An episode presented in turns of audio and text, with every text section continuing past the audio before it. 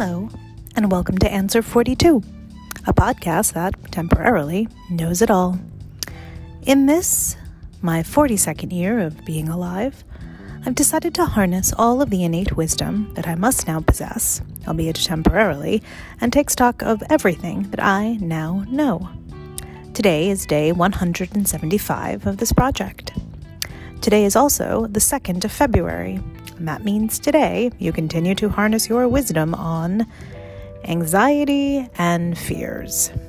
In other words, what keeps you up at night? I think this topic won't ever stop being topical.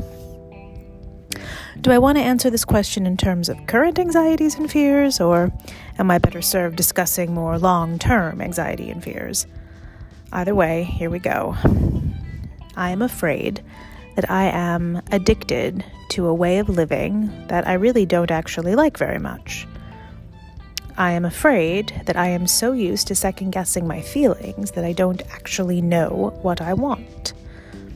I am afraid that without my anxiety and fears, I will have so much spare time. I will actually be able to do all of the things I currently worry I don't have time for. Hmm. Tomorrow is the third, where you continue to harness your wisdom on specific childhood memory. In other words, what do you remember? Thank you for witnessing my 42nd year. Bye now.